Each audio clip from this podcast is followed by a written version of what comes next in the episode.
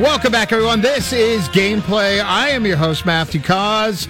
Joining me now, TSN Edge betting analyst, Dominic Padula. And Dominic, um, do you want to start the show by doing a little bragging?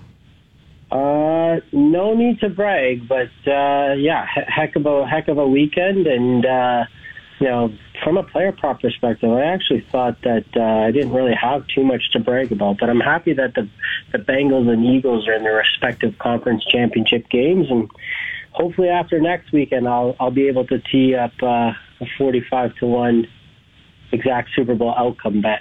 Well, for people who don't know, Dominic Padula, and you can read his work at tsn.ca slash edge. Uh, entering week 17 of the regular season, you predicted the Bengals will beat the Eagles at the Super Bowl. The Eagles side of it, I can understand more.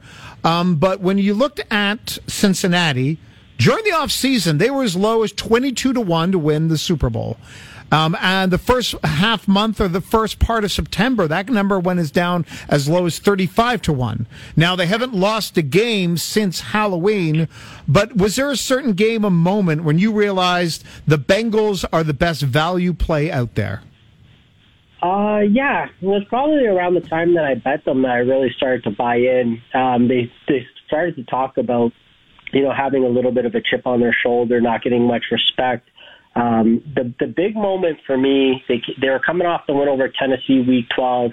They go on to beat the Chiefs in week 13, and I'm staring at them because I'm looking at the number for Cincinnati. We do these weekly write-ups. We are talking about Super Bowl futures, and Cincinnati's number just kept coming down and down and down. And by the time that I had realized, like, oh my goodness, I, I think at this point Cincinnati is a good bet to at least reach the Super Bowl. A lot of the value had already disappeared, so I wish I had jumped on them earlier, but by the time we got to week 17, uh, they're coming off the win over the Patriots. I liked them in that initial game going into week 17 against the Bills.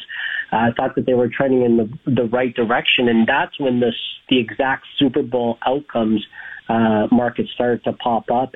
Um, I had liked, I, I had initially actually gone back and forth with San Francisco and Philadelphia in the NFC, and, and the switch at quarterback in particular uh, made me sort of lean towards the Eagles instead of the 49ers. So that's how I got on the Eagles. And then Cincinnati, I really thought um, they had the value based on the fact that the Chiefs were the Super Bowl favorite, the Bills were the second choice.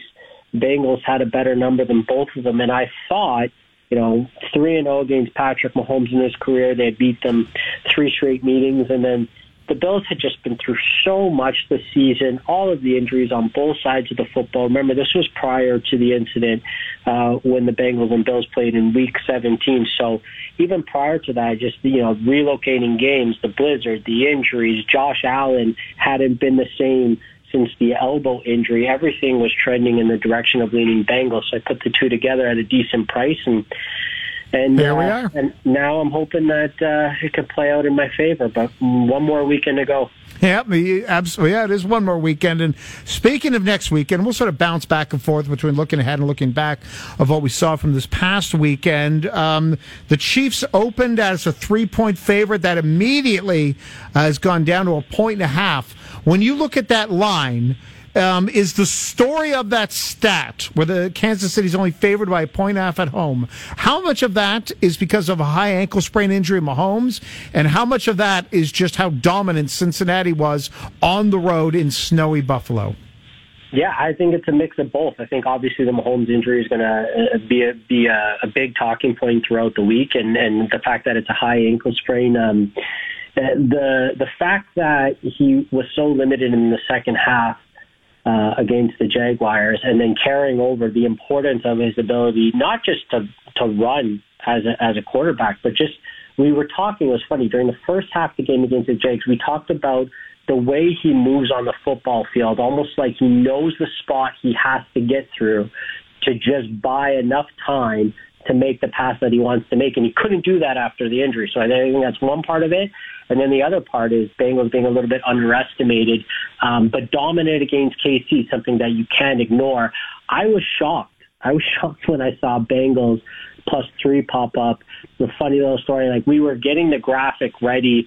Uh, TSN Edge team was all together, and we wanted to post something um, on our social media accounts. And just the early line, and our graphics guy couldn't keep up with it. He had the three, and then he had a two and a half, and then he had a one and a half, and he was like, "Guys, like I don't know what to do." I just told him, "Just bet the Bengals." Um, but I, I, I really like the Bengals at plus three, and obviously it's not there now, but still plus one and a half at FanDuel, and and I, I think the Bengals are going to win this game. So I, I still think the Bengals are the right side there. Was that the most shocking thing from the weekend? Not that Cincinnati won. Almost I, everyone I knew was like saying, "Yeah, I'm taking Cincinnati plus the points," but just the thorough dominance that uh, that they uh, exerted, especially with a banged up offensive line. Uh, what I saw on Sunday looked like a looked like a team that had the best line in football.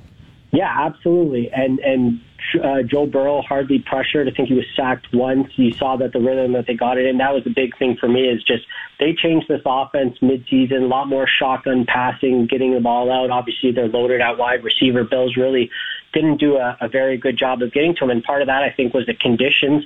Obviously, hard to get your footing in the snow, and um, that ball's coming out so quickly. By the time guys were actually getting to him, the ball was already gone.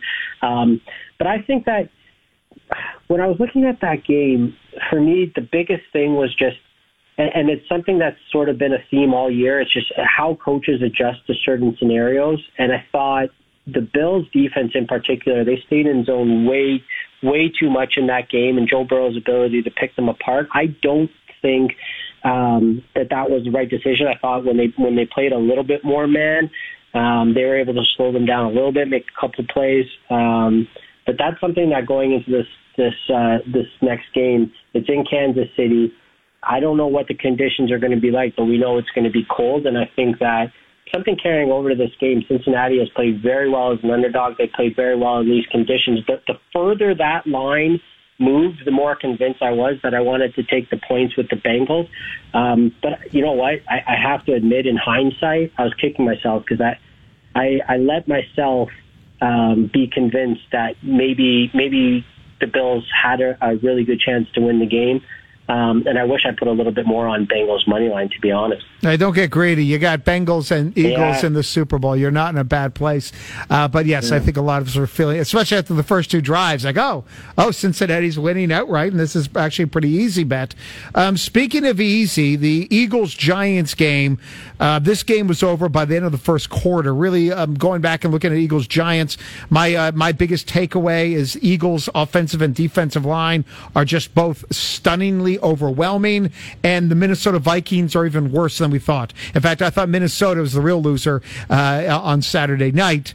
But when you now look at this Eagles team, where at the very least Jalen Hurts was able to throw and complete some deep balls to uh, Devonta Smith, when you look at Eagles and 49ers, I, uh, I'm kind of all over uh, Eagles, and I'll take the, that point and a half. Um, you know, I don't know why. I'm feeling really good uh, about Philly, uh, but what are you seeing early on? No, same boat as you. I think the biggest thing for me is these are probably at this point in, in terms of the, the overall roster, offense and defense, two two of the, the most stacked teams in the league. Obviously, Patrick Mahomes and Joe Burrow, what they do. I'm not taking anything away from the Chiefs and the Bengals, but in terms of roster talent, both these teams are absolutely loaded. The Eagles and the 49ers. The big difference for me is going to be the quarterback position, and Jalen Hurts hasn't showed uh, any ill effects from the shoulder injury that he suffered. He's able to run the ball and obviously buy time with his legs to throw the ball. That's something that we didn't really see from Brock Purdy. He, he had one run um, and a couple of uh, play action passes that he was able to scramble and find the open guy that that passed to George Kittle in particular. But I just feel a lot more comfortable with Jalen Hurts at quarterback than Brock Purdy both both uh, defenses are going to bring pressure. Both defenses are going to, I think, do a good job of covering. But I think the biggest difference is going to be the time that Hurts is able to buy with his legs to wait for guys to get open. The depth at wide receiver with uh, Devonta Smith, who obviously had a really good game against the Giants, and then that pressure. Um, the first half of the game against the Cowboys, the 49ers, they really weren't able to run the football. I think they averaged like two yards per carry. Oh, yeah. If that happens against the Eagles, that's going to be a big, big problem. Yeah, and the one thing I wonder about is, and, and I'm going to give Purdy credit for this. He did not take, um, you know, he didn't uh, have a fumble or an interception in the playoffs, doesn't have many mm-hmm. turnovers in his eight starts. And, and, and you know, though, I'm, I'm just going to give him credit for this. I was about to say, well, Yeah. let's see what he does against Philly. But Dallas has a really good defense. Dallas is an aggressive one. Dallas is a team that creates lots of turnovers, and look who didn't. And that was uh, Purdy against a damn good Cowboys defense. and cause cause the flip side of that, and it's something that I think is worth consideration. You're absolutely right. He didn't have a single turnover, but guess what? Hmm. We don't know how he's going to react if he has one, and I think Yeah. that's the big thing is he hasn't had that sort of moment where it's like a crushing mistake where he has to go back and then go back and lead the offense. What happens in that situation when all of a sudden you're not invincible? I think that could happen this week. Yeah, and the question I really wonder about is can. And I mean, it was fairly balanced. It was 29 pass attempts versus 32 runs. But for the 49ers, so much of their offense is based on we're going to hide our quarterback. But Yes. I do wonder, does he have, does he have five, four or five third and nine completions mm-hmm. in him? Yes, absolutely. No, it's it's a great point. If if Christian McCaffrey is going to average 3.5 yards per carry, and and Deebo Samuel is not going to give you much as a rusher, and Elijah Mitchell, he he actually finished the game really strong. I He thought did. anybody who bet his over was laughing with the way that that game ended. But I don't know that you could count on them against a, a good Eagles front. Their secondary is stout. They're going to be able to get pressure. I I don't know when that when that run game isn't there. I'll give you know you're right. Cowboys defense was excellent all all year. But I think the Philly defense, especially with the pressure that they're able to bring consistently up front, I think they're on another level. And their and their coverage guys, I think it's going to be a, a heck of a test for Brock Purdy if he pulls it off. Then I'll, I'll admit I was wrong, but uh, but I, I'm I'm with you. I'm all on the Eagles this week. Yeah, no, I'm on the Eagles as well, and also the Eagles' offensive line.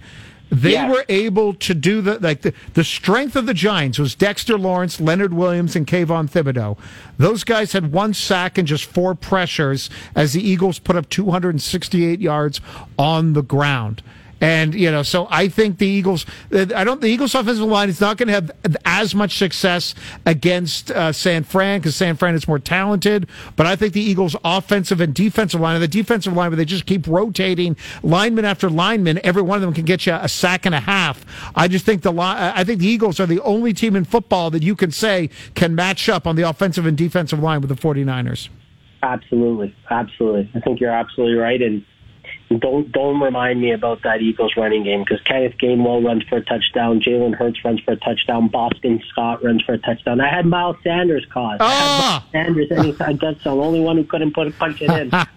you know the rules. Never bet against Boston Scott when he's facing when he's facing the Giants defense. Oh my god! And the worst part there is who had the most carries. It was Miles Sanders with 17. Who Yeah, did not get yeah. a touchdown was get me my touchdown. uh, well, you know, you're still doing well. Hey, congrats again. Uh, you'll, it'll be an interesting week for you. Everyone out there, go to tsn.ca slash edge. Check out all the work being done by Dominic Padula and everyone else on that staff as they get you set for the AFC, NFC championship game and so much more. Thank you for joining the show today. Thank you so much for having me. Have a great one. Absolutely, you as well. That is Dominic Padula, senior betting analyst with tsn.ca.